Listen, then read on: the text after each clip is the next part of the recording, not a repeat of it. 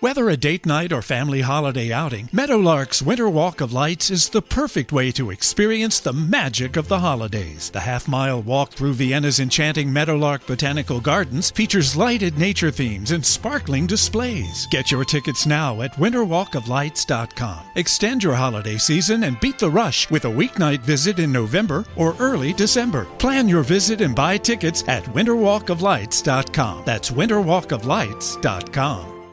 Experiences are what people love the most about travel. Viator is a website and app where you can book travel experiences like hiking Mount Kilimanjaro in Tanzania or enjoying the views while cruising on a catamaran in the Caribbean. They offer everything from simple tours to extreme adventures. With over 300,000 bookable experiences in 190 countries, there's something for everyone. Plus, Viator's travel experiences have millions of real traveler reviews, so you have the information you need to book the best activities for your trip. When you book a travel experience with Viator, there's always flexibility and support with free cancellation, payment options, and 24 7 service. Download the Viator app now and use code Viator10. That's V I A T O R 10 for 10% off your first booking in the app. One app, over 300,000 travel experiences you'll remember. Do more with Viator.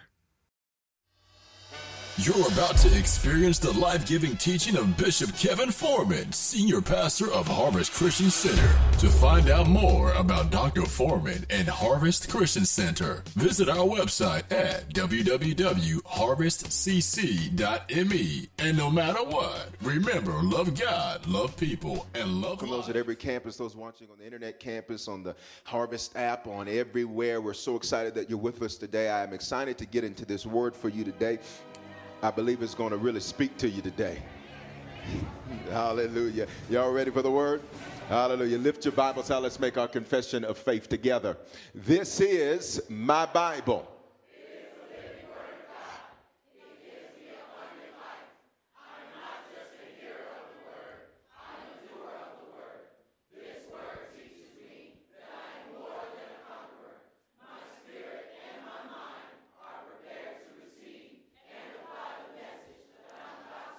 Remain standing if you would. Go to Ezekiel chapter 37. Ezekiel chapter 37. Somebody say, I'm walking through the valley. Say it like you mean it. Say, I'm walking through the valley. Uh, that's important because you can't get stuck while you're walking through. And when you're walking through, you can't turn back. Because I think it's some of y'all that say, Bishop, I'm too far out there to turn back now. I think as some of y'all say, I made too much progress to even play like I'm going to turn back now. I, am I'm too far into this thing. Ezekiel 37, verse number one, we're going to read about 10 verses. Remain standing with me, it says. Then the hand of the Lord came upon me and brought me out in the spirit or ruach or breath of the Lord and set me down in the midst of the valley. Every now and then, God needs to take you out and talk to you.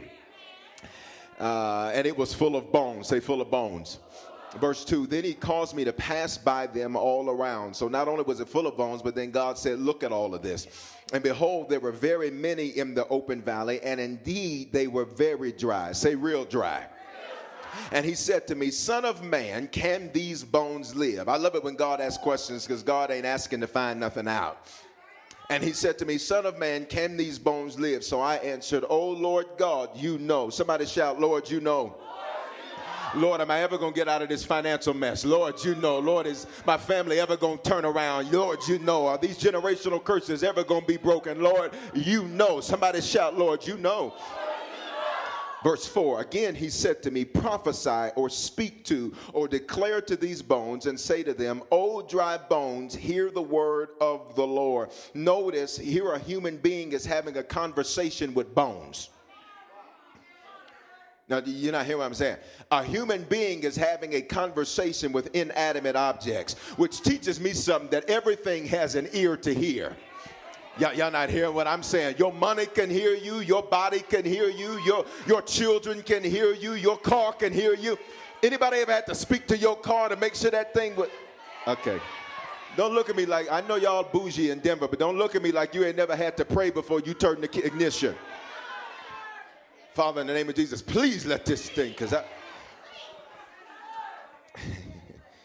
verse 6, or verse 5 rather. Thus says the Lord God to these bones Surely I will cause breath to enter you, and you shall live. I'll put sinews on you and bring flesh upon you and cover you with skin and put breath into you, and you shall live. Then you shall know that I am the Lord. Just look at somebody and say, God's going to do this thing to settle your unbelief. God, God said, You ain't never ever to doubt me again once I get done with this. Verse 7 So I prophesied or spoke as I was commanded, and as I prophesied, there was a noise. Somebody shout, noise. And suddenly, that's a good part right there. Shout suddenly.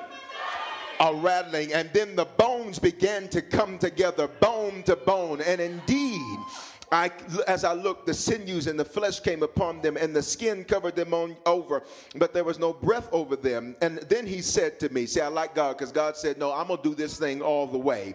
When I do it, you're going to know I did it because it's going to be the best you've ever seen, it's going to be the best you've ever had. So God said, It ain't no enough for these bones just to stand up with some flesh on them. Verse 9. Also, he said to me, Prophesy to the breath, prophesy, son of man, and say to the breath, Thus says the Lord God, Come from the four winds, O breath, and breathe on these slain that they may live. So I prophesied as he commanded me. Say, Do what you're told. See, I'm talking to your neighbor now because you're real spiritual, but your neighbor got a problem doing what they told.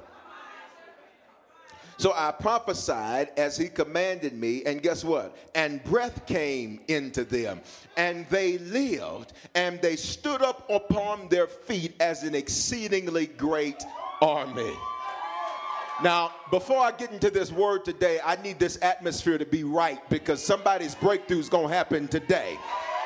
I, I, said, before I preach this message, I need this atmosphere to be charged with faith so I need somebody who knows that their dry bones are getting ready to come to life. I need somebody to just shout and to worship and to praise God, to charge this atmosphere with faith today.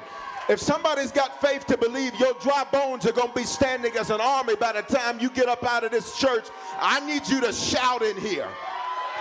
I said, I need you to shout in here. I said, I need some faith to rise up in this place. Father, I decrease now that you might increase. Speak now to us with such clarity that we might believe that this was custom tailored just for us. I declare that this atmosphere is right for the miraculous. I said, I declare that this atmosphere is charged for the miraculous. And today, we're going to see dry bones rise up in the lives of people. We're going to see dead stuff rise up in the lives of people. Today is the day we exit the valley of dry bones. And we believe that it is so in Jesus' name. Somebody shout, Hallelujah. Uh, just take your step. Take your step. Just take your step. If it's your first time, you just taking one step forward, saying, I'm coming out of this valley. I'm coming out of this valley. You can be seated in the presence of the Lord. We're talking today about the valley of dry bones. Say the valley of dry bones. Uh, uh we've been in this series now for several weeks, and we're going to end the year this way. It's an incredible way to end the year strong, and I want to take this time to welcome all of those in all the overflow areas here at the Aurora campus. I, I, y'all can make some noise for them. We're glad that you're here. We're glad you came to worship with us. I got a letter from a student. I got a letter from a student this last week that said, Hi, Bishop, I have a question. If a person is going through their valley and they give up on it, what should I do? You missed it. I said, Bishop, I have a question. If a person is going through their valley and they give up on it, what should I do? Now, y'all missed it. The, the, the question isn't uh, how do I get through my own thing? The question is how do I help somebody else with their thing? I like it that we got some students at Harvest that aren't just concerned about themselves. Question is, what should you do? It's real simple. You should buy them the CD today. And you should pray for them. Bible says that Job, God turned Job's captivity when Job began to pray for his friends. There's some stuff God says, I'm not doing nothing for you until you do something for somebody else. Then it says, I love you and I hope you stay the way you are because you are my leader and I want to be just as great as you are. And that made my week this week. I said, Ain't that all right? Say, through the valley. Now, now, now, when we look at the story about Ezekiel, I want to start slow. I'm going to start in first gear, and then y'all going to have to help me turn to second gear. And by the time we get to the end of this thing, we ought to be in fifth gear, just cruising on the highway like you going out of town for Christmas. You follow what I'm saying? Touch your neighbor, say, stay with the man of God. Stay with the man of God. Now, as we look at this, there are three things I want to give you with this valley of dry bones. The first thing uh, that caused this great uh, miraculous thing to happen for Ezekiel, uh, where these valley of very dry bones begin to stand up and become a great army, the first thing is Ezekiel thought right. He thought right. Somebody say he thought right. I love the Bible because the Bible says the Lord set Ezekiel down in the midst of the valley. God was the one that put Ezekiel right in the middle of the valley. It's interesting because Ezekiel's name in Hebrew literally means God will strengthen, which tells me that God often uses what seems to make you weaker to make you stronger. Sometimes God has to break you to build you. Sometimes he has to let you lose so that you can gain. Sometimes you got to go through so you can get to. So I like it because God says to Ezekiel, I'm going to put something something that I strengthen in the midst of a valley. And notice it was the Lord that placed him here. It wasn't his enemies, it wasn't the devil, it wasn't his haters. It was the Lord that set him in the midst of a valley. And you got to understand when God goes through the trouble of setting you in the midst of a valley, it must mean there's something you're supposed to get out of that thing. I wish you look at your neighbor and say, The devil couldn't do this one. The devil couldn't do that. Now, this one was too big for the enemy. He didn't have the power to do this one. This was one where God Himself had to step in. And God says, or the word says rather, that God placed Ezekiel in the midst or in the middle of the valley. Watch this, which means he's the same distance from the finish as he is from the beginning.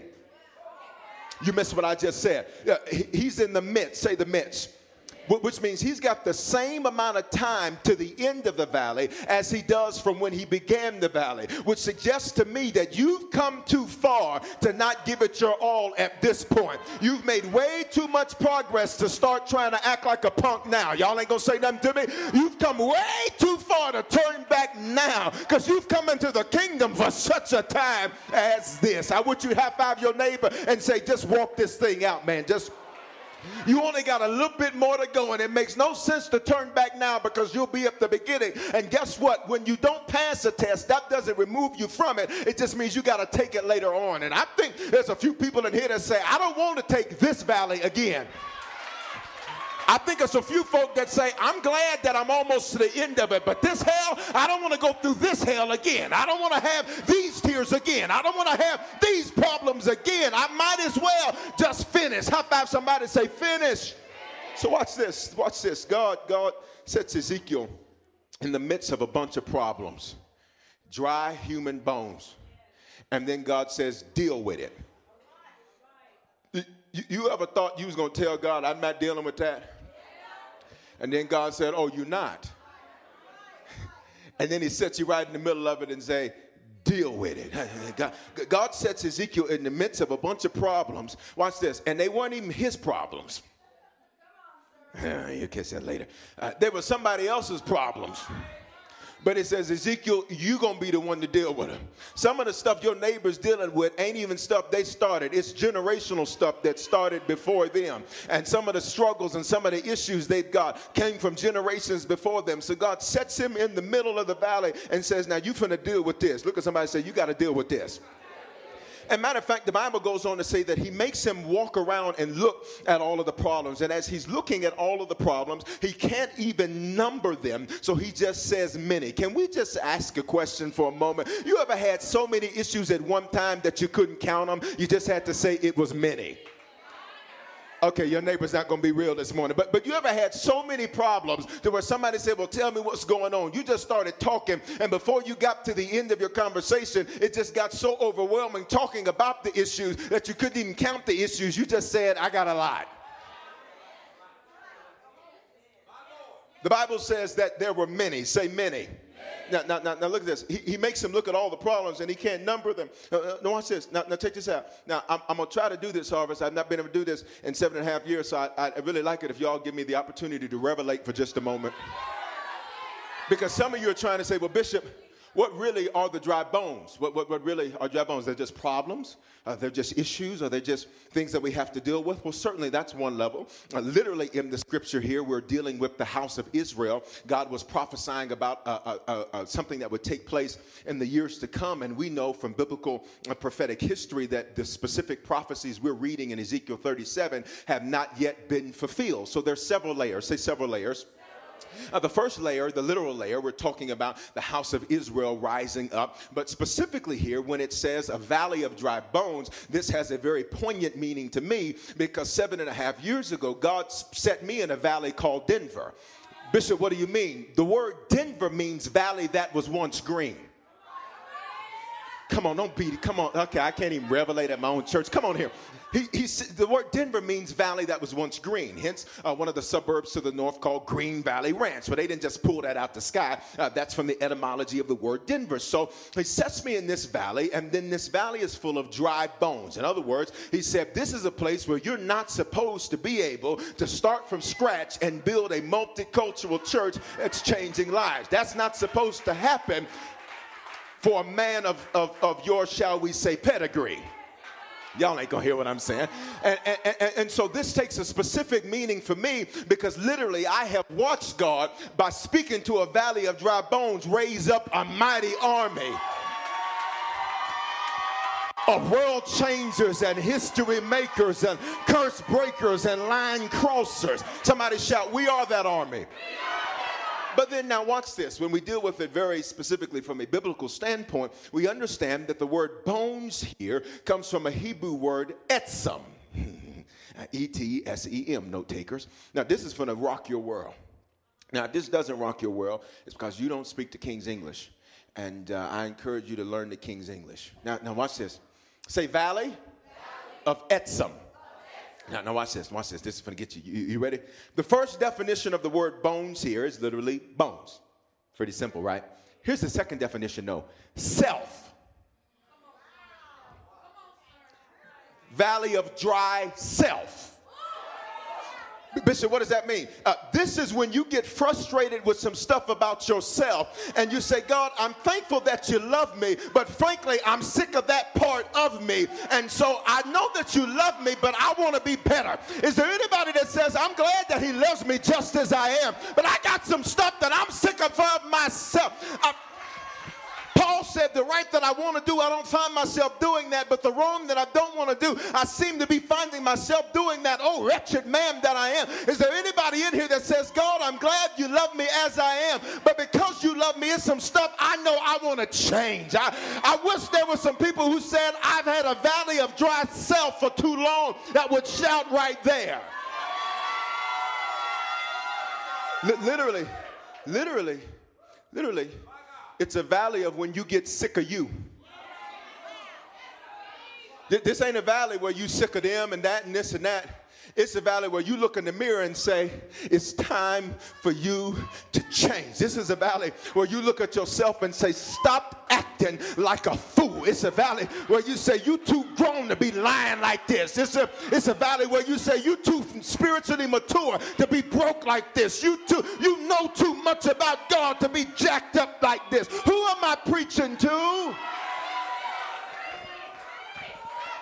And I'm glad that He loves me. And I'm glad that He loves me unconditionally. But because of that love, that love motivates me to change. Because He loves me, I want to be better. But look, but look, but look, but look, watch this. Oh no, it gets better. And if y'all would help me, I could revelate. Some of y'all don't know what revelating is because you've lived in Denver, so they don't do that here. Watch this. The second definition of bones is pains. P A I N S. Not pain, but pains. Very significant. Check this out Valley of dry pain. Check this out. Not from others, but pains from your growth and change. See, some of y'all, the pain you call yourself feeling is because you're finally growing up. Some of y'all, the pain you call yourself feeling is you realizing where you thought you were strong, you finally figured out you wasn't quite as strong as you thought you were. Some of you thought you were patient until this year where you had to wait a long time and you figured out, I guess I got some pains here. I ain't as patient as I thought I was. it, it, it is a valley of pain from your change. L- listen to me. You can only grow to the threshold of your pain. Please understand, if you go to the gym and you start uh, uh, curling 10, 10 pound weights, got it? Okay, that's good to start. That's nice. That's good. But if you've been in the gym for three months and you're still on them 10 pound weights. What we have is called a problem. Bishop, what's the problem? You ain't growing. Bishop, why aren't I growing? Because you don't want the pain of the 20 pound weight. But you're not going to get the results you want unless you can increase your threshold of pain. And for some of you, the valley of dry bones you've been dealing with is that God has been increasing your pain threshold so that He can increase your. Y'all ain't getting it. Maybe they'll talk to me over here.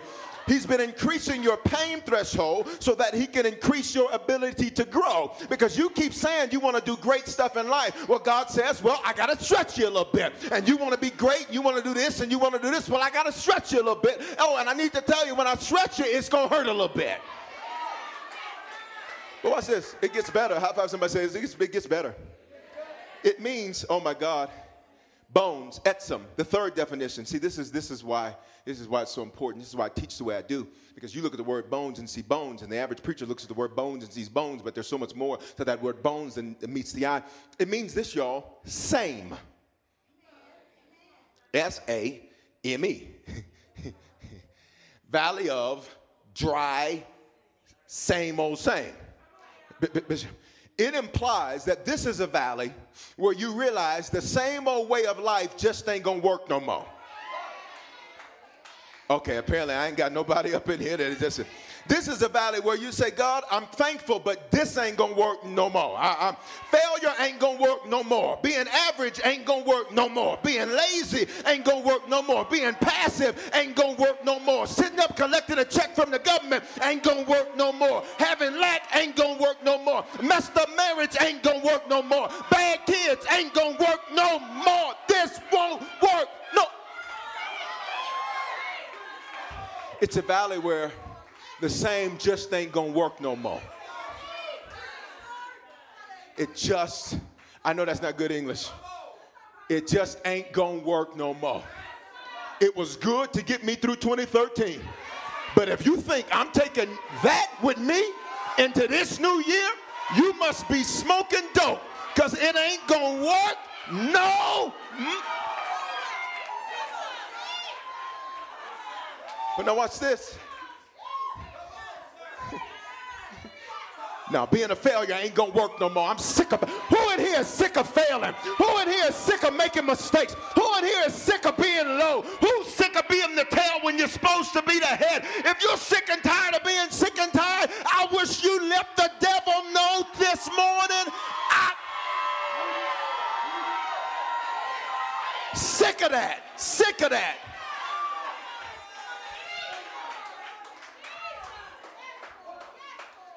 Sick of working and ain't got nothing to show for. Who am I talking to? Sick of praying and ain't seeing results because you mess up the results. Uh, but then I got to move. But then the definition of bones. Watch this. Watch the, watch the turn. I love the Bible. Oh my God, I love it. Watch the turn. Bones. It, it means, y'all, y'all sit down. Because this is only the first point. I ain't even I ain't got to do nothing. This is a setup. What's this? It means strength. But, but you see the turn? Wait a minute, how do we go from same? How, how, how we go? How, how we get from pains because of growth? How do we get from being frustrated with things about yourself to strength? Uh, it's real simple. The word here, etsem, when it says strength, the implication is that the strength is needed when you begin to do something greater than your average normal. So, in other words, watch this. He says the valley of dry bones is a valley where you tap into a strength that you didn't need to be the whack you.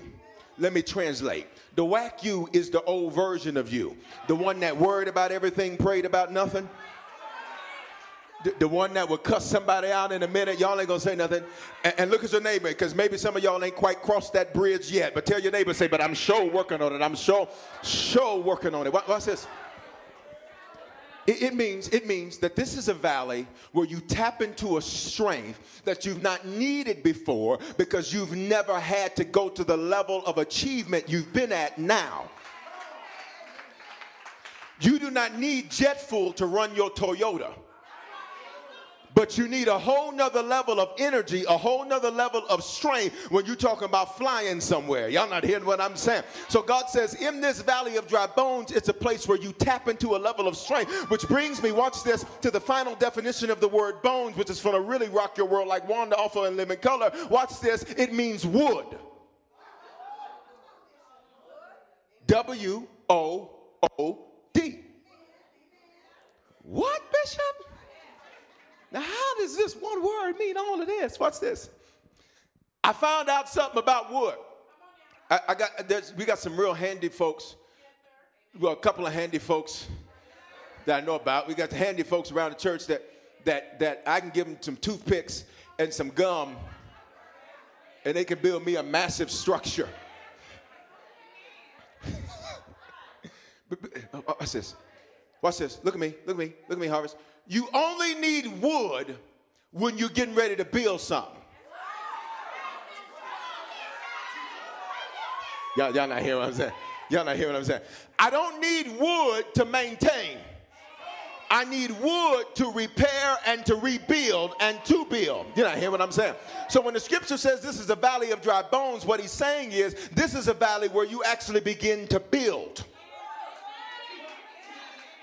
Yeah, yeah, yeah, y'all didn't get it. Y'all, y'all, y'all didn't get it. Because some of you still stuck on how did it mean all these other things. So let me just make it real simple for you. This is a valley where the pain you experience from your growth and change, because you sick and frustrated of some of the things about yourself, brings you to the realization that the same old same just ain't gonna work no more. And you need some strength to get your wood so you can build something you've never built before. So the valley of dry bones is a valley that, truth be told, you need to be celebrating and shouting about because it's in this valley that God says, I'm getting ready to upgrade you. It's in this valley where God says, we're getting ready to build something eye hasn't seen and ear hasn't heard and neither has it entered into your mama and them would never dream of you seeing what you're getting ready to see in your life. I wish some builders would shout right there. So now let me put this together. Let me put this together. Let me make this make sense. The valley, valley of dry bones. Let me make this make sense. I'm gonna make this make sense. Watch this. Watch this. Make God's question to Ezekiel his question to you today. Some of you came in here, Lord, I just want you to speak to me. He has been speaking to you for 16 minutes and 32 seconds.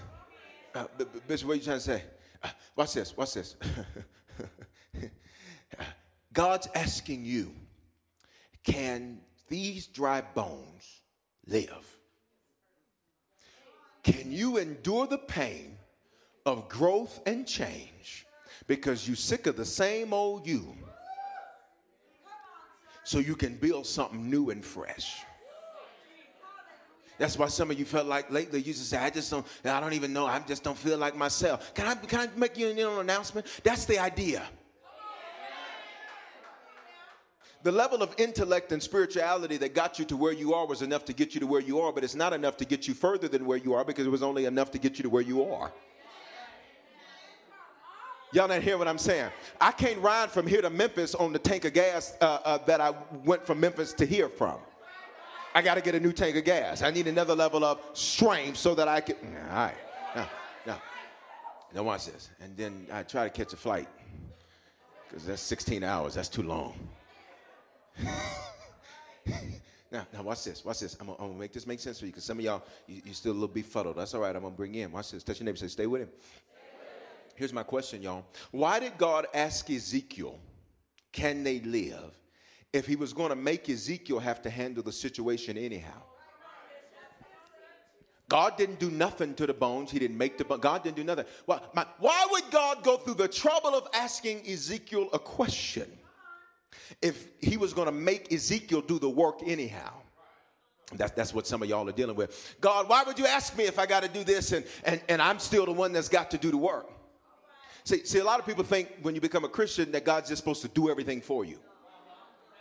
And, and, and, I need to let you in on a secret. This is real simple, real simple, real simple. You work like it depends on you, but you pray like it depends on God. Which means God says, I don't need you being no lazy Christian because he's not a deadbeat dad. God don't owe you no kind of child support. You ain't hear what I'm saying. He ain't never late. He.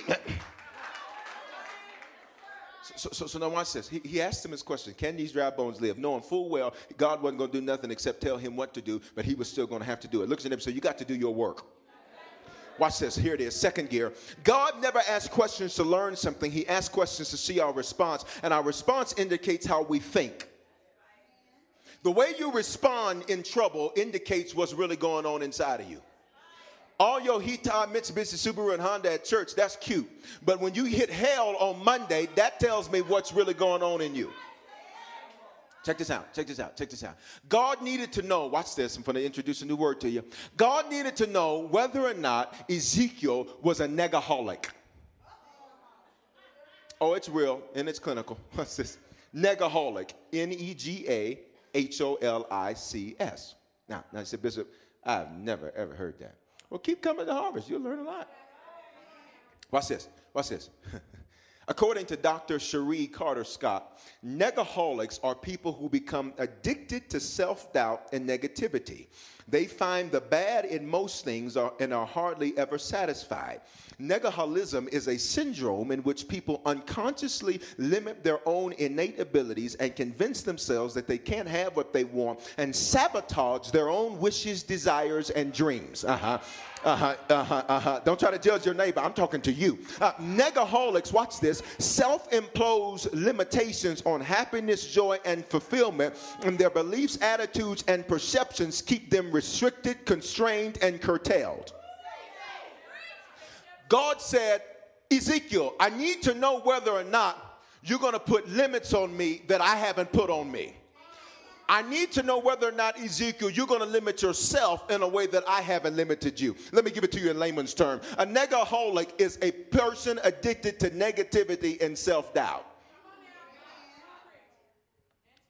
Ezekiel, can these dry bones live? Well, Lord, I've never done it before. See, you got a problem. Your problem is you answer questions nobody asked you. God didn't ask him uh, how you going to do it. God just said can.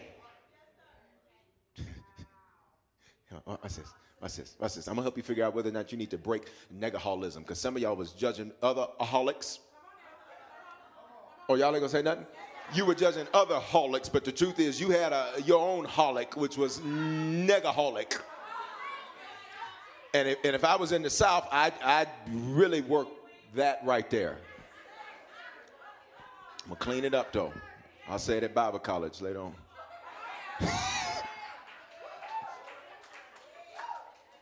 now, now, now look at this, look at this, look at this, look at this, look at this, look at this, look at this, look at this. Can, can your family ever get it together? Well, Lord, this is all we know. I, I didn't ask you that. Your response indicates that you're a negaholic.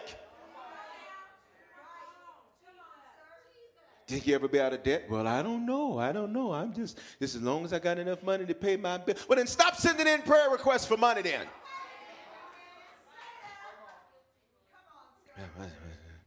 Can you be healed? Well, you know, I just learned to take my medicine and just, I just take my medicine and just, you know, I'm happy just whatever the doctor say.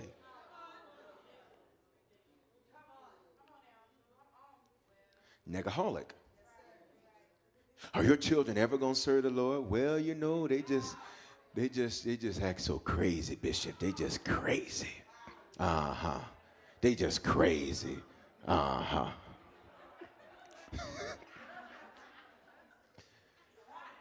Nobody asks you were they crazy. You are negaholic. You are addicted to your doubt. Is 2014 going to be a good year for you? Well, I don't want to say nothing because I said 2013 was going to be good and it wasn't. And so I don't want to say nothing about 2014. I don't want to jinx it. What? Now I want to know who your Drano provider is. Because you've been drinking copious quantities of it.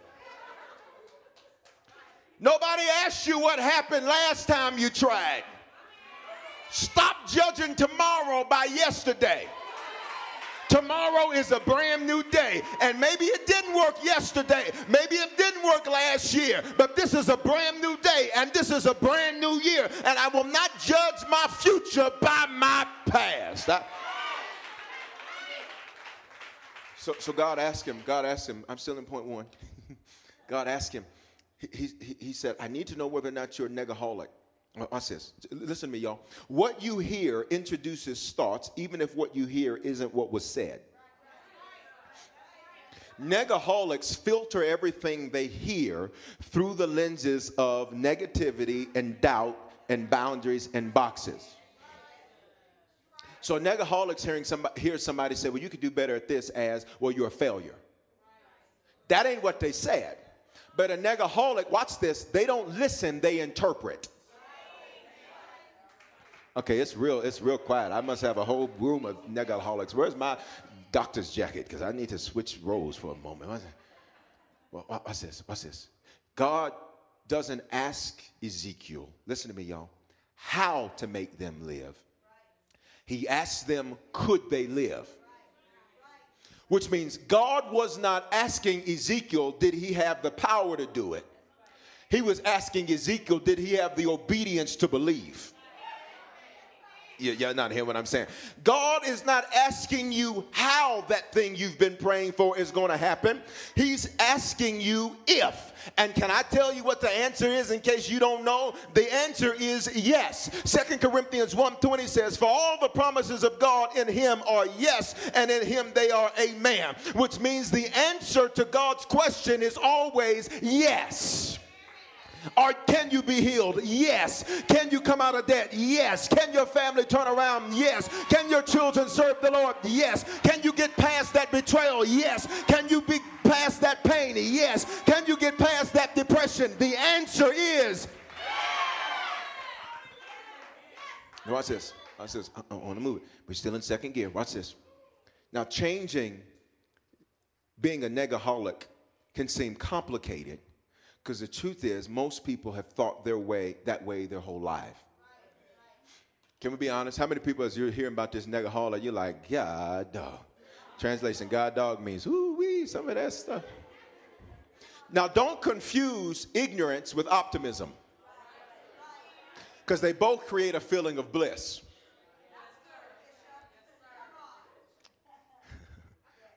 Watch this now. Watch this now. Watch this. Watch this. Uh, how many people, if we're honest, let's just have a real honest moment. See, you're at Harvest, so you ain't got to lie here. You ain't got to pretend and put your church face on because you ain't fooling nobody. so, so, can we have, how many people, if you're honest, at some point this year, you've suffered from a little bit of negaholism this, this year? All right, this is okay. Okay, I, had, I needed to put up more than my hands. I needed my feet to testify to that. Check this out. Now, here's the deal.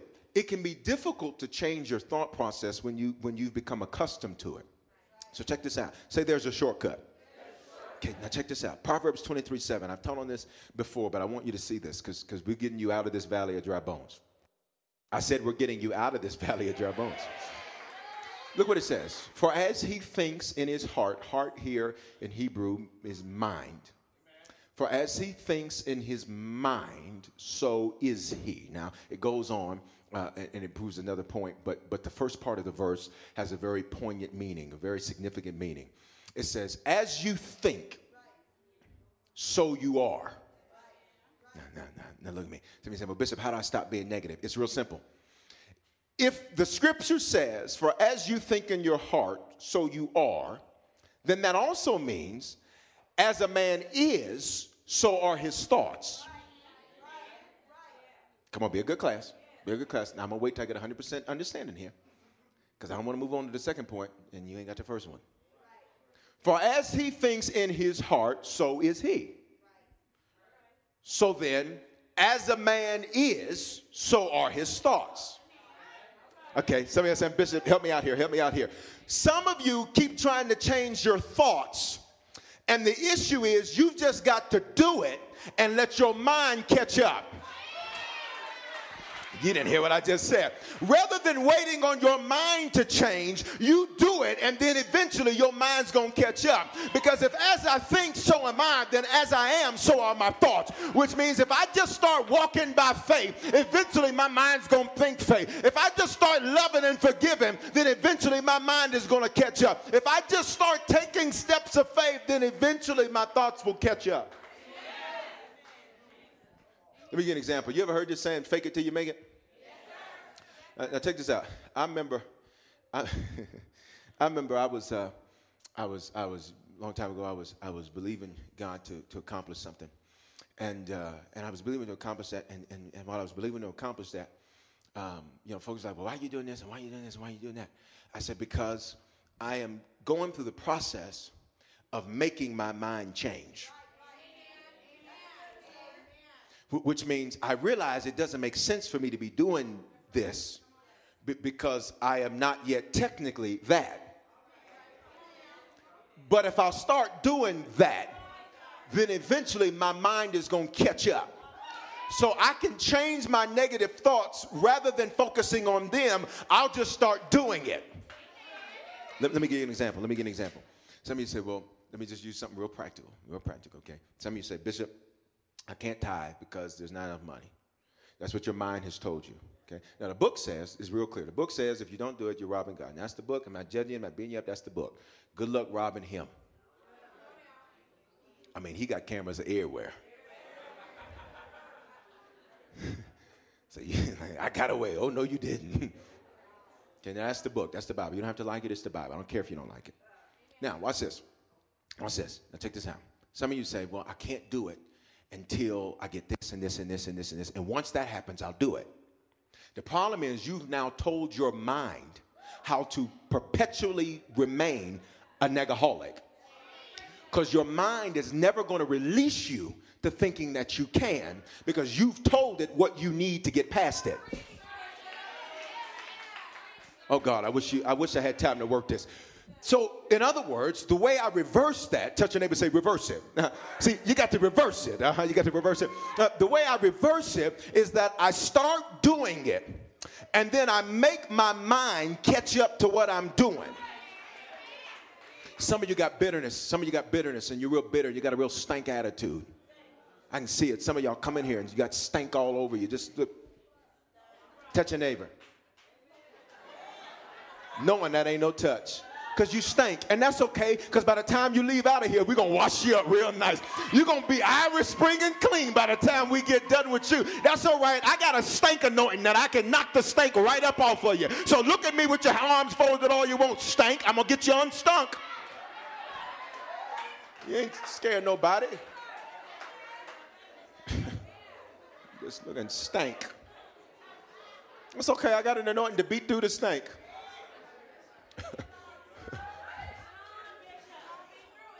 Now watch this. Now watch this. Watch this. Watch this. Watch this. Because because then we're going in the third gear. Watch this. Watch this. Watch this. Watch this. So rather than waiting on your mind to tell you, okay, you can start loving people now. What you do is begin to love people and treat people the way you want to be treated. And then eventually your mind will catch up. Are you getting what I'm saying? Some of you, some of you, some of you, some of you, some of you, you got forgiveness issues. You're mad, and you're mad as Gehenna. Gehenna is a Greek word for hot trash, and it's another Greek word for hell. Literally, Gehenna was a trash heap outside of the city, and they called it hell. Now, watch this. Some of you, you said, Well, I just don't feel like I've forgiven them yet. So when I feel it, then I'll do it. Well, no wonder none of your prayers have been answered. Because the book says if you have anything against your neighbor, Get that right first because when you come to God, God says, I can't forgive you until you forgive them. So somebody saying, Bishop, ain't nothing happening. God says, I know ain't nothing happening because I ain't processed none of your requests because I can't process a request when it's got unforgiveness stamped on it. So rather than feeling like I've forgiven them, I take the actions of someone that's forgiven them. So when I see them, even though I want to cuss them, like, hey, good morning, how you doing? Okay, y'all ain't gonna be real. Maybe y'all will be real over here. Uh, even though I really want to tell you where to get off at, I say, hey, how you doing? Ain't God good? Ain't God all right? Can I pray for you? The truth is, is I really want to cuss you smooth out. But can I pray for you because I got to do it until my mind catches up?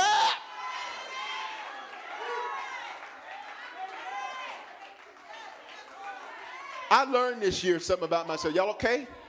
Tell me how much time I got. I learned something. I learned something. I, I learned something this year that I, I wasn't as patient as I thought I was. I learned this year that I really wasn't as patient as I thought. I thought I was real patient. I said, Lord, I am patient. I am long suffering. I mean, I said, Lord, and, and, some things transpired this year, and the Lord told me, He said, Now look at that. I said, Oh, I'm not patient as I thought. In fact, when I look at the lack of patience that I have, I don't know if I ever could qualify as patient. Don't you look at me with that tone of judgment. So the Lord, the Lord gave me some scenarios to where in those scenarios, he literally on the spot could stretch my patience. And he said, now you got one or two options here. He said, watch this you, you, you can revert, watch this, you can revert to the same old way, or you can stretch. Y'all don't hear what I'm saying. Because in the valley of dry bones, you got to get sick of the same old way, and you got to get with the stretch. Y'all not hear what I'm saying. So I just began to do things to be more patient. Intentionally. Stuff that used to make my blood boil, I just.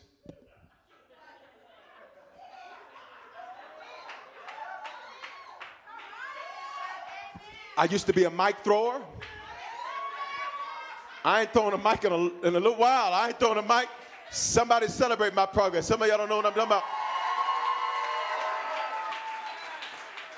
If the sound wasn't quite right,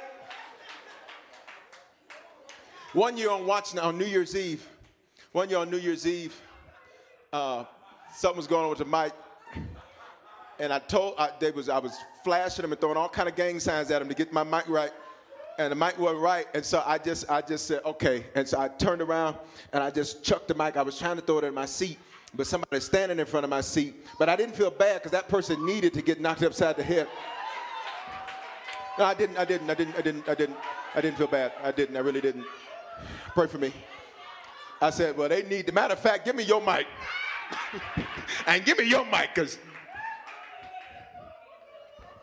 no, I'm just being funny. No, I, I, I, I didn't mean to hit nobody. I just turned around and threw it because I knew where my seat sat on the stage. You sit on stage, so I knew where my seat sat. So I just tossed it back and all that. And Bishop, what you trying to say? I have made progress.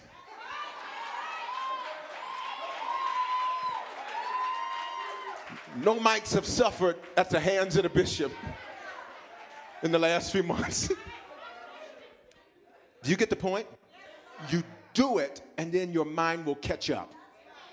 If you're waiting on your mind, the problem is, is that your mind has now been taught what to do to impose limitations on you. Anybody don't know how to swim or scared of water? Okay, that's okay. You can be honest. All right, here's the deal. Where'd that come from? Okay? Now, watch this. I, I, used to have that thing. I used to have that thing. And I told y'all the story. I was swimming, and, uh, well, I was on the wall. Little kid. I remember the story. It's so funny, the things you remember.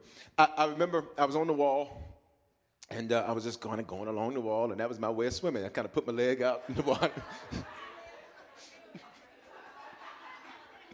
I thought I was swimming, you know? And so, and so, and so I did that and and and and and then somebody pushed me out into the water and uh, and you know I just thought my life was going in. I said, "Well, Lord, I guess here it is. I'm ready to go, Lord. Come on, take me up." And uh, you know, it felt like I was drowning, and then you know all that. And and so for watch this. For a while, I had this subconscious. That's where your spirit is. I had this subconscious fear of swimming. Now, don't judge me. So, Bishop, how could you cast out devils and speak to cancer and cancer come how you do all that and you scared of water the same way you scared of trusting god know, Don't you point your finger at me. At least I'm honest about mine. I can own my truth. So people be like, oh, we're to do a swim part. I was like, I'll catch you at the next one. Come on, you to swim it? No, man, I ain't to be able to do that. I ain't to be able to. I get in the hot tub because my feet can touch the floor.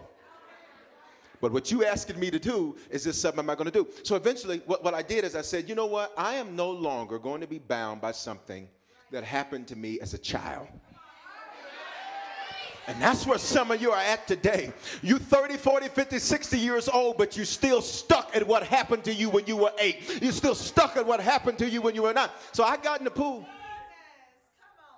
And the Lord set some things up. I, I, I shot a movie one year for uh, for, an, for Promise Keepers, and um, and and so they took me. I told y'all so before. They took me up to this uh, to the to the, the thing up in, in the Springs, and that big old pool they got there at the Academy, where the pool is like 400 feet deep. It's like 400 feet deep. They got sharks and whales, all kinds of stuff in there. I'm joking.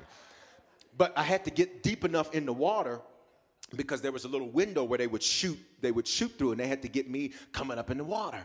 And, and so i was you know i didn't i didn't tell them. I was like y'all I'm, i did not tell them you know i'm scared of getting in the water stuff. I was like oh i got that. Okay. So when we swim the, the swim scene oh, okay. All right. You know so i was like i don't know if i feel up to sweeten the swim scene today. You know how some of y'all do it's time to go to church? I, you know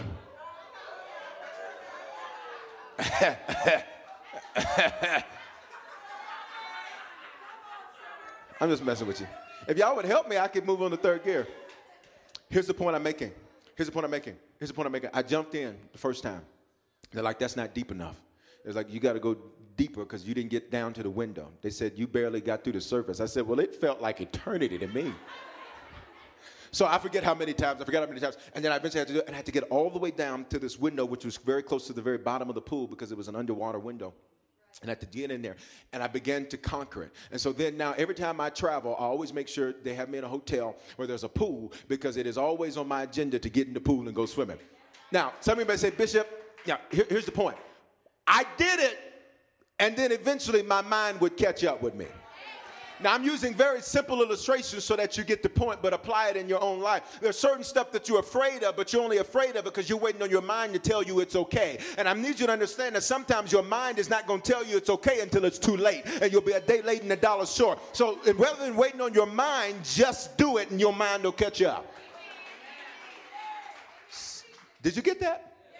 You sure you got that? I, I, I, I, it took me a little while to make that point, so we got to move to the other ones fast. Y'all got it? All right, so here's the second thing. Say point number two. Say it again. Point number two. Not only did he think right, but then he spoke right. Now, now listen to this.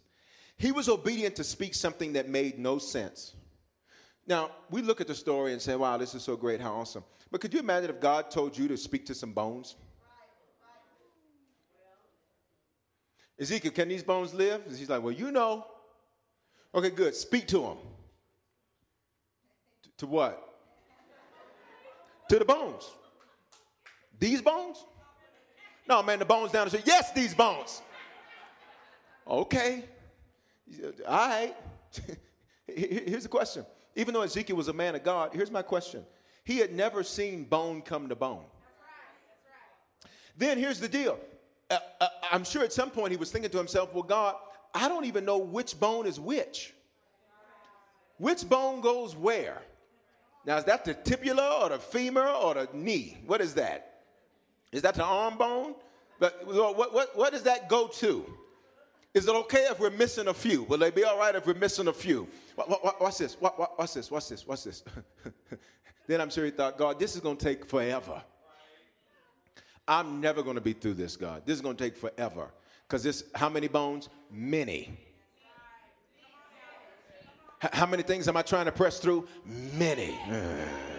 How many things are trying to come against me? Eh, so, so, so, so, watch this. It wasn't a test about the bones, it was a test of Ezekiel's obedience. Say he spoke right. Now, check this out. When he speaks to the bones, verse 4 says, prophesy to these bones or speak to the bones. The Bible says that there were two noises. The first noise was when the bones came together. The Bible says they began to rattle. Say, rattle.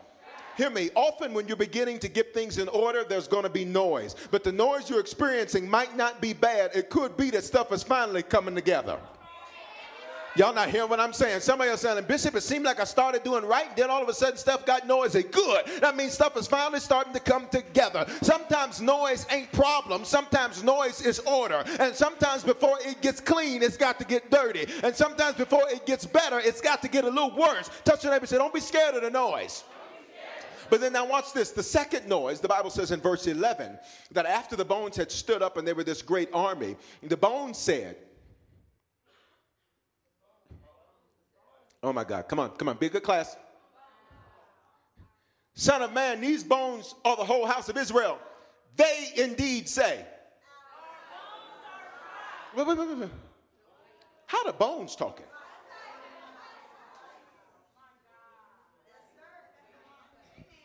The bones said, okay, we just got to move. Oh, watch this, watch this. The bones said, Our bones are dry and our hope is lost, and we ourselves are cut off. In other words, the bones were saying, We can't see beyond the state that we're in the bones were saying, We can't see ourselves any greater than what we are. And you got to understand the second noise you're going to deal with is sometimes your problems are going to begin to talk to you. And the problems are going to begin to say to you, This ain't going to work. This ain't going to happen. You're going to fail like you did last time. You're going to mess up like you did last time. Don't you go out there using your, who am I talking to? Sometimes your problems will begin to talk to you. But can I give you a revelation, Harvest? Jesus Christ. Can I give you a revelation? The second noise occurred after the bones had already come together. You missed it. The bones started complaining only after there was progress. Which means if your problems are talking real loud to you, what they're telling you is you've made more progress than you knew you'd made. You've come further along than you known that you had come. They were talking, but they were only talking after they had come together. Now watch this. The only thing that could change the bones was when Ezekiel prophesied or spoke the word. So that means sometimes you got to look at your bones, and I know we don't have most. Well, some folk don't have dial-up no more. Um, uh, but y'all remember AOL? Uh, remember, remember when you'd have mail? What did it say? Come on, do it like it did it. Some of y'all don't know nothing about that because all y'all know is high-speed cable internet. You don't know what it is to have.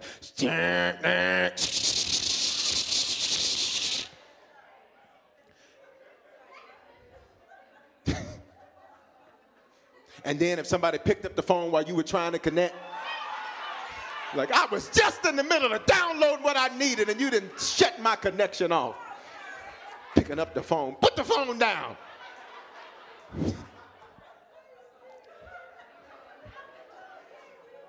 Shout this, say, Bones, you've got mail. What's the mail? The mail is the word of God. Isaiah 55 11. Now I feel like we can go to third gear here. Isaiah 55 11 says, So shall my word be that goes forth from my mouth. It shall not return to me void, but it shall accomplish that which I please, and it shall prosper in the thing for which I've sent it. You're missing what I'm saying. That means when I speak the word of God to my bones, the book says that that word's not going to come to me it's not going to come back to me not having accomplished what it was sent to do.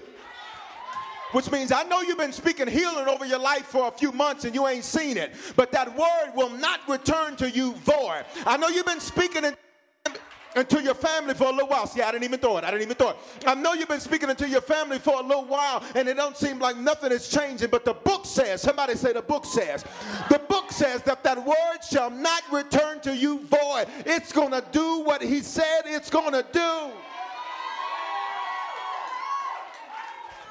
Watch this.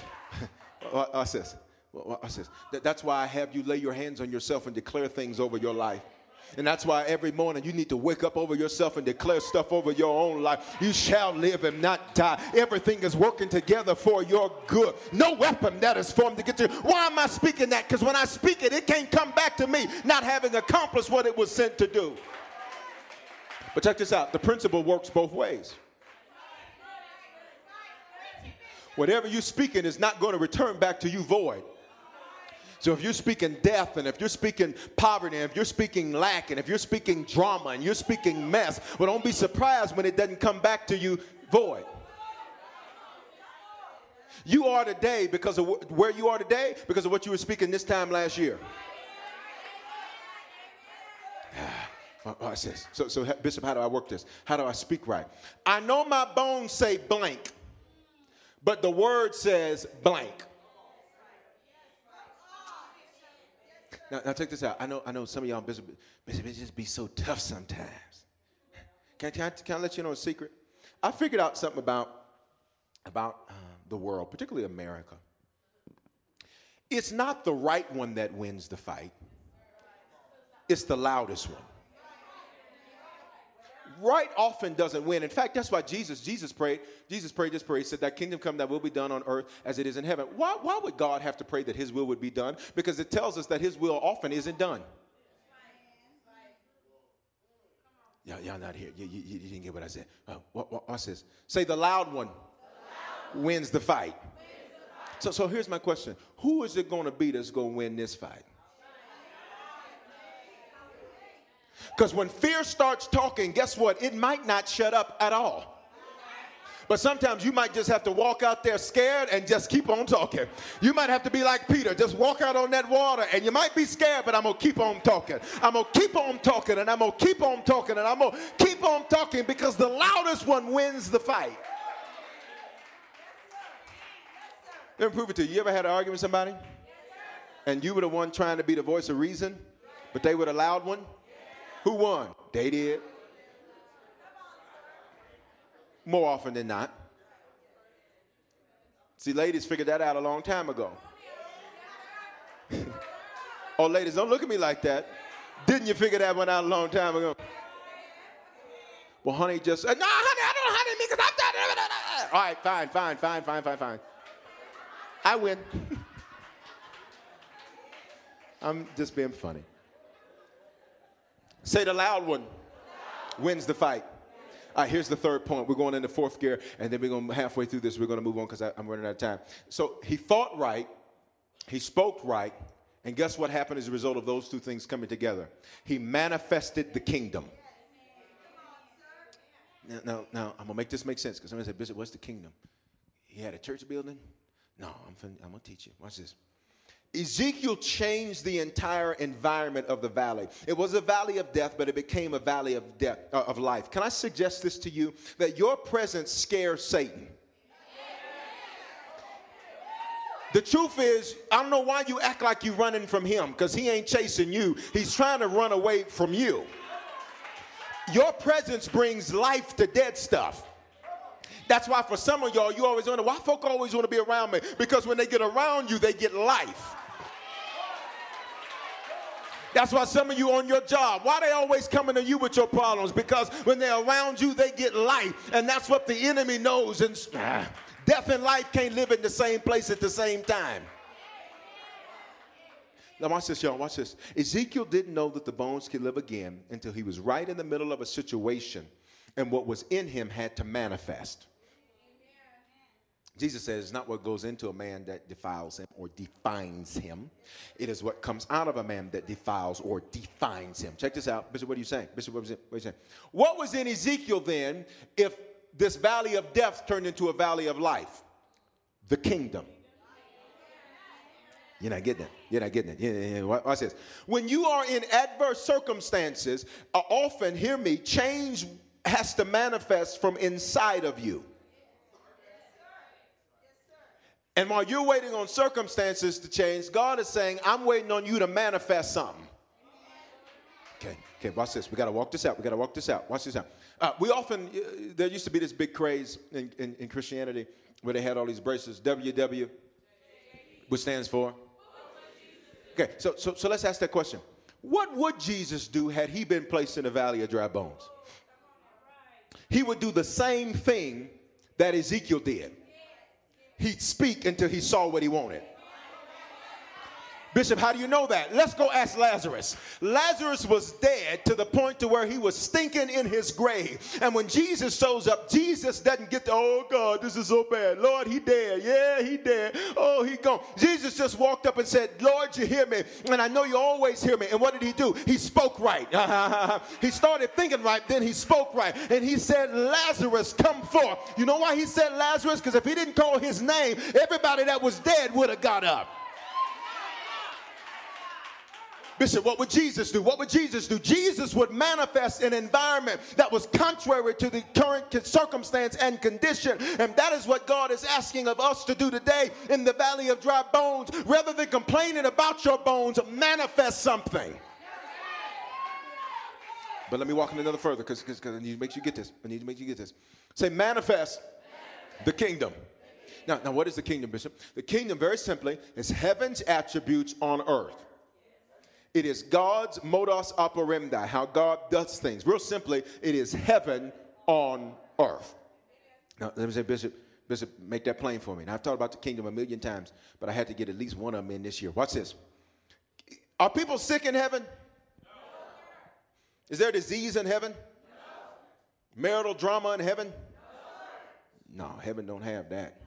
Like, y'all got to take that out there. Y'all don't, don't come in here with all that. Bad kids in heaven? No.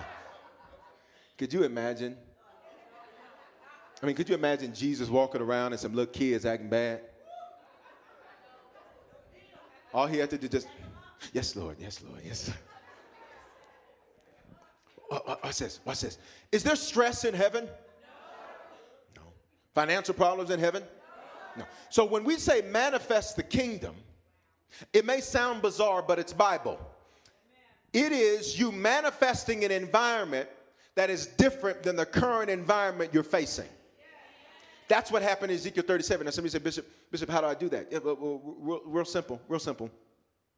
The kingdom does not spend time on problems, it only has solutions. B- Bishop, prove it. When Jesus was healing people, he never stated the problem. Lord, he's blind. He's been blind for a long time. But oh, if you're willing, won't you heal him? Won't you do it? He didn't do that. You know what he did? He said, Let me make some mud. Put this on. Open your eyes. He manifested the kingdom. Woman comes with an issue of blood and she's pressing through a crowd. She's pressing through a crowd and she touches the tzitzit of his garment as a Hebrew rabbi. She touches the hem of his garment and she touches it, and the Bible says immediately power leaves him. Jesus looks around and says, Somebody touched me. All, all, of Jesus' staff is like, Well, Lord, it's a ton of people touching you. What you talking about? He's like, Now, I ain't talking about church touching me. I'm talking about kingdom touch me. Somebody kingdom touch me. Somebody wanted to manifest an environment that was contrary to their current circumstances. Somebody got serious about change. Now, now check this out. Check this out. Check this out. Now, say, Bishop, how can I manifest the kingdom in my valley of dry bones? Okay, good. I'm gonna walk you through this, and then we're gonna shout real good. Or at least I'm gonna shout. You do what you got to do. The, listen, the kingdom is not a place, it is a people with a different mindset. Now, Luke 22 29, don't flip there, they're going to put it on the screen. Luke 22 29. Jesus has given us the kingdom. Watch this. And I bestow upon you a kingdom, just as my Father has bestowed one upon me. Now, check this out. Jesus isn't asking us to manifest something we don't have. Somebody saying, I just don't know I'm going to change. Yes, you do. It's just in a part of you that ain't nobody ever tapped into.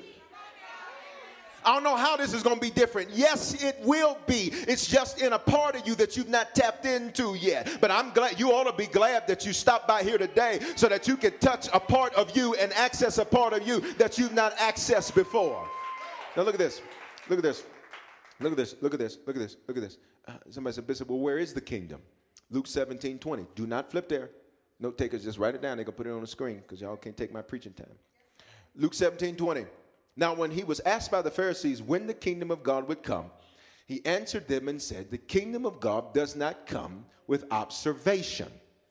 Verse 21 Nor will they see, say, Here it is over here, here it is over there. Check this out. I need you to read this with me. One, two, ready, read. For indeed,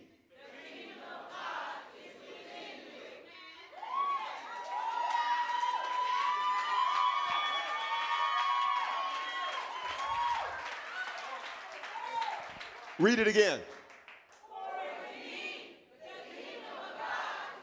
Now, what is the kingdom? Heaven's attributes on earth, which means you can tell people when they ask you, you just think you heaven on earth. Show am. Heaven lives on the inside of me. And inside of me, there is a realm to change the environment, which means hell could be going on around me, but I got heaven inside of me. Which means this, watch this, watch this, watch this, I'm almost through. Which means that we quit waiting on the circumstances to change. Because the change is going to come from out of you, not from around you. Did you get that? Now lay your hands on yourself. Say the kingdom, Heaven, heaven's attributes, are in me, right now.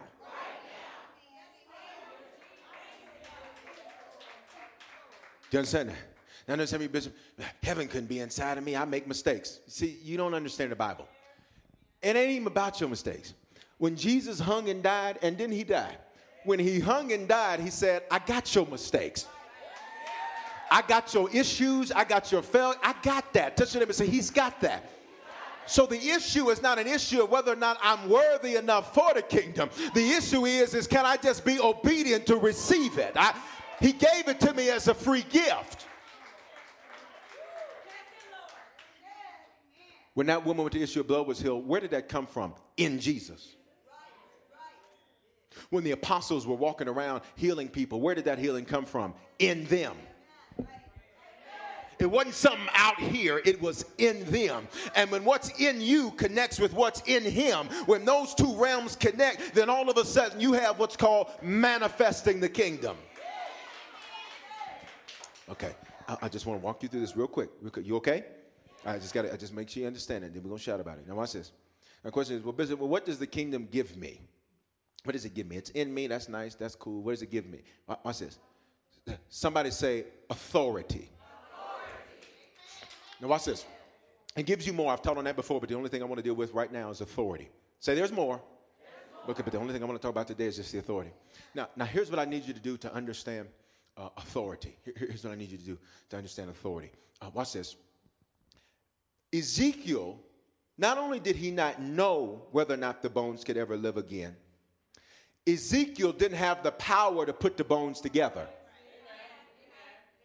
Bishop, what do you mean? He didn't know what bone went where. He didn't have the manpower to get the bones to line up. He didn't know how to do that. He didn't know how to, where was he going to get the flesh from? Where was he going to get the muscles? Where was he about to send you? How was he going to get, how was he going to get all that to come together? He didn't possess the power, which the Greek word there is dunamis, or the action. He didn't possess the actions necessary to bring it to pass, but that was okay because Ezekiel possessed something called exousia. Exousia is the Greek word for authority. Now, let me give you the difference. When a police officer stands up and, and stops traffic, they do not have the power to stop my truck. You ain't got the power to do that. watch this, uh, uh, or, or, your car. Watch this, watch this, watch this, watch this. If your car is coming at somebody 45, 50, depending on where you at, 75, 90 miles an hour, don't be acting like you don't be. Because some of y'all know when you get on that E470, you be checking down the road like, watch this. You don't possess an officer could get up and, and, and they, could, they could put their hand up. They don't possess the power to stop those cars. They don't have the power to do that. But they got something greater than power. That badge that has been issued by the government gives them the uh, authority. Ah, come on, come on, come on. I need you to get. So Ezekiel didn't have the power to put the bones together, but he did have the authority to speak to them and watch them come together. And so, because heaven lives on the inside of you and the kingdom is inside of you, the problems you're facing, you may not have the power to do nothing about, but you got something better than power. You got something called authority, which means I can decree a thing and watch a thing be established. I can speak to death and see life. I can speak speak to mess and see it turn around. So watch this. If a car is coming at an officer, he can, he can put up his hand. Watch this. If you go out there with your suit on, or jeans, whatever you got, folks gonna look at it, well, who you? Paul, I know. Jesus, I know. Who you? If you were to walk out right now on the 225 and put your hand up. You know what folks are going to be looking for? The sign of authority. Where's your badge? Where's your authority? Who said you could get in the middle of the road and do this? When you receive the kingdom, and Bishop, when do I receive it? When you're born again, He places it in you. When you become a Christian, He places it in you. Through the process of maturity and growth, it's extracted out of you. You want to get oil out of an olive? Crush it. You want to get perfume out of a flower? Crush it. Some of you been saying, Bishop, I've been going through a crushing because he's getting the kingdom out of you. God, I wish. Check this out. So Ezekiel is looking at these bones. He's like, I don't have the power to do this. He says, but I do have the authority to do this. And you don't really know the authority you have until it's challenged.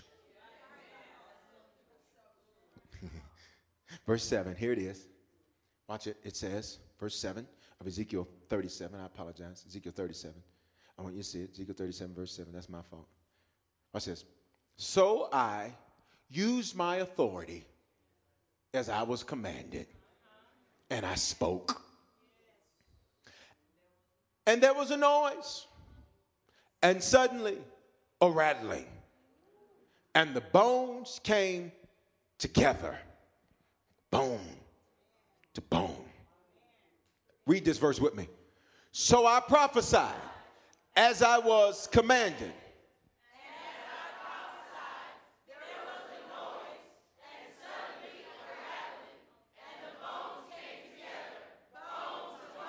No, no, no, no, no, no. No, you, you, you, didn't get it. You didn't get it.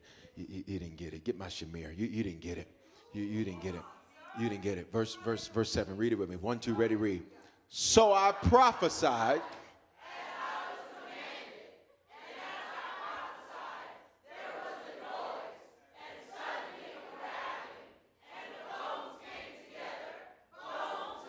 No, wait, wait, wait a minute, wait a minute.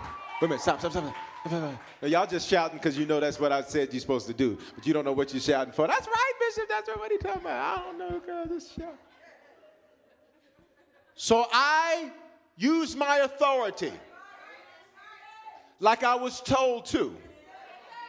And as I spoke right, because I first thought right, then it got noisy. But after the noise came a suddenly. God, if you'll give me a church full of faith, I'll do something here. So I used my authority as I was commanded. And when I spoke right, because I first thought right, there was a noise, and then there was a suddenly.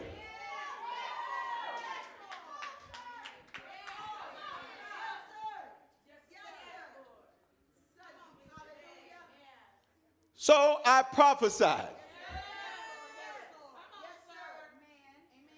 Look at your neighbor. So why is your mouth closed?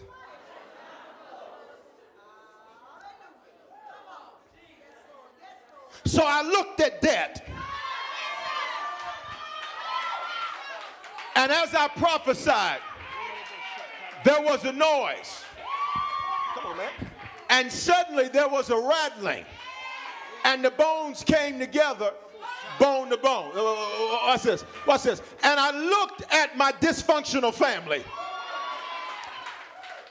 And I used my authority as I was commanded and there was a noise, and then there was a suddenly. So I looked at the generational curses of the bloodline, and I spoke to them as I was commanded. And there was a noise, and suddenly there was a rattling. Y'all not hearing what I'm saying. So I looked at the broken pieces of my life, and I started speaking I just need some faith people in this place that understand the verse that when I start speaking, it's going to be some suddenlies. That when I start declaring, there's going to be some suddenlies.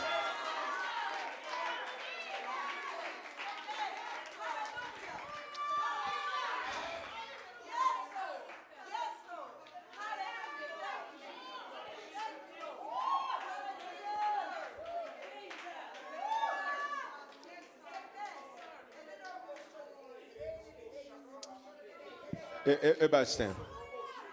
Everybody stand. Everybody stand. Somebody said, Bishop, why you got on a Superman cape? This is Shamir. This is the garment of the prophet. Th- this is what Ezekiel wore. This is what Elijah wore. This is what the men of God in the scripture, this is what they wore. And this was their mantle. So, in other words, when they put this on, th- there's nothing significant about the garment. There was something significant about when the garment touched the man. Because when the garment touched the man and the man touched what was on inside of the man, the man manifested the kingdom. Now, watch this. Verse 7 says, read it with me. So I prophesied, and I was commanded. Hold on, let me fix that because somebody else said, prof- no, let's com- pronounce it right. So I prophesied, not prophesized. Amen. If you're going to tell folk you go to harvest, you need to speak right. So I prophesied as I was commanded. And as I prophesied, there was a noise. And suddenly, stop.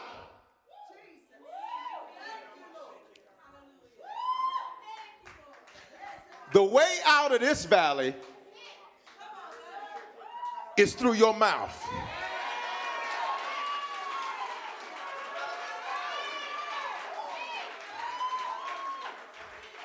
I think right so I can speak right so I can manifest the kingdom. Since 1981, Unbound has connected people like you with families worldwide on their self directed paths out of poverty. A brighter future is possible for these families when we all walk together. Sponsor a child today, and you'll help a family take the first steps on their path. Change their future in just one click. Start walking with your new friend today at unbound.org/walk. Experiences are what people love the most about travel. Viator is a website and app where you can book travel experiences like hiking Mount Kilimanjaro in Tanzania or enjoying the views while cruising on a catamaran in the Caribbean. They offer everything from simple tours to extreme adventures. With over 300,000 bookable experiences in 190 countries, there's something for everyone. Plus, Viator's travel experiences have millions of real traveler reviews, so you have the information you need to book the best activities for your trip. When you book a travel experience with Viator, there's always flexibility and support with free cancellation, payment options, and 24 7 service. Download the Viator app now and use code Viator10. That's V I A T O R 10 for 10% off your first booking in the app. One app, over 300,000 travel experiences you'll remember. Do more with Viator.